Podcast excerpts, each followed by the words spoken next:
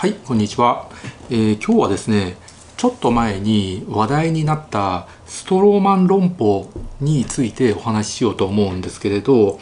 まああの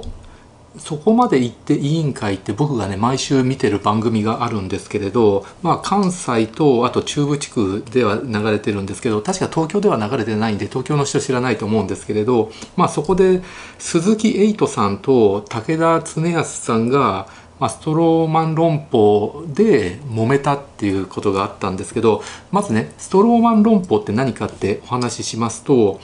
えっとね議論において相手の考え意見を歪めて引用しその歪められた主張に対してさらに反論するという論法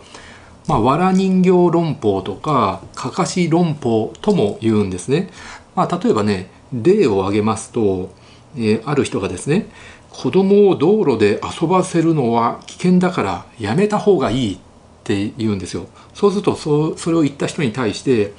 子供を家に閉じ込めておけだなんてなんてひどい意見だって言うんですよ。まあ、これがストローマン論法なんですけれど、まあ、最初に話あの話した人は子供を道路で遊ばせるのは危険だからやめた方がいいって言っただけなんですよ。で決して子供を家に閉じ込めろなんて言ってないんですね。なので、まあ、道路で子供を遊ばせるのは危険だからやめた方がいい。だから道路じゃないところで、まあ、外で、まあ、公園とかで遊ぶだったらいいよねっていう、まあ、そういう意味で言ったのに、まあ、その、